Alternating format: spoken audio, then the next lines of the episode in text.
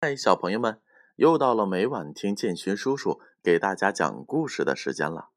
昨天建勋叔叔给大家讲的故事叫做《找春天的小猴子》。故事结束后，建勋叔叔问到小朋友们两个问题。第一个问题是：小猴子找到春天了吗？答案是 A，找到了。小猴子。在田地里找到的。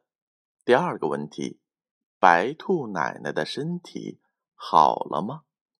答案是 B，好多了。春天去山上看望白兔奶奶了。那今天建勋叔叔还要给大家讲一个关于性格养成的故事。故事的名字叫做《神奇的》。鞋子，同样，故事讲完之后还会有问题要问到小朋友哦，所以你们一定要认真的听。神奇的鞋子。从前有个小男孩以打柴为生，大家都叫他砍柴郎。砍柴郎每天都在山上砍柴。然后担柴去集市上卖。有一次，他上山去砍柴，不小心从山坡上掉了下来，把脚崴伤了。村里人看见了，就将他背回了家。邻居家的爷爷给他包扎了一下，但是不知怎么的，走路时还是一瘸一拐的。每次上山砍柴。都很吃力，鞋子总是要被石头磨破，脚趾头也是要露在外面。一天，他在林子中砍柴，走着走着，脚下似乎踩到了什么东西。他放下了柴火，一看，原来是一条很漂亮的项链于是，他就在路边坐着等施主。太阳快下山了，可是还是不见施主来。他心想，施主肯定是一位老人，走得慢。想到这里，他又耐心的等待了起来。这个时候，一个很美丽的姑娘走了过来。她一边走一边寻找着什么东西。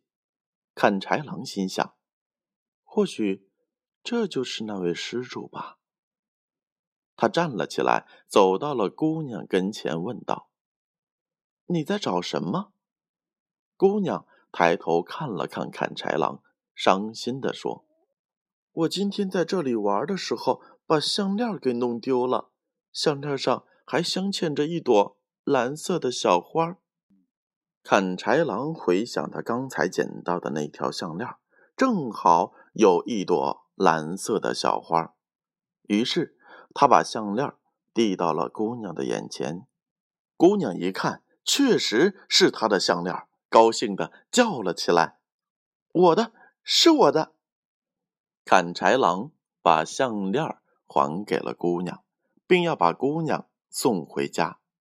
这时，姑娘看到砍柴郎的脚都流血了，从他背后拿出一双鞋来说。你的鞋破了，不好下山，穿我这双吧。砍柴郎穿上后，突然脚不流血了，而且脚和从前一样，居然好了。他高兴的跳了起来。而这个时候，他发现鞋很轻很轻，穿着特别的舒服。当他回过头来时，姑娘。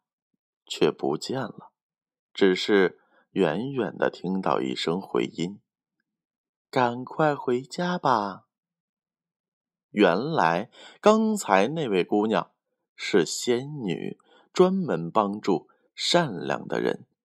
砍柴郎穿着他神奇的鞋子，很快就到家了。好了，小朋友们，故事讲完了，开始轮到。建勋叔叔问问题的时候了，第一个问题：砍柴郎砍柴的时候捡到了什么？A. 项链 B. 一双神奇的鞋子。第二个问题：砍柴郎的脚好了吗？A. 没好，脚被鞋子磨破了。B.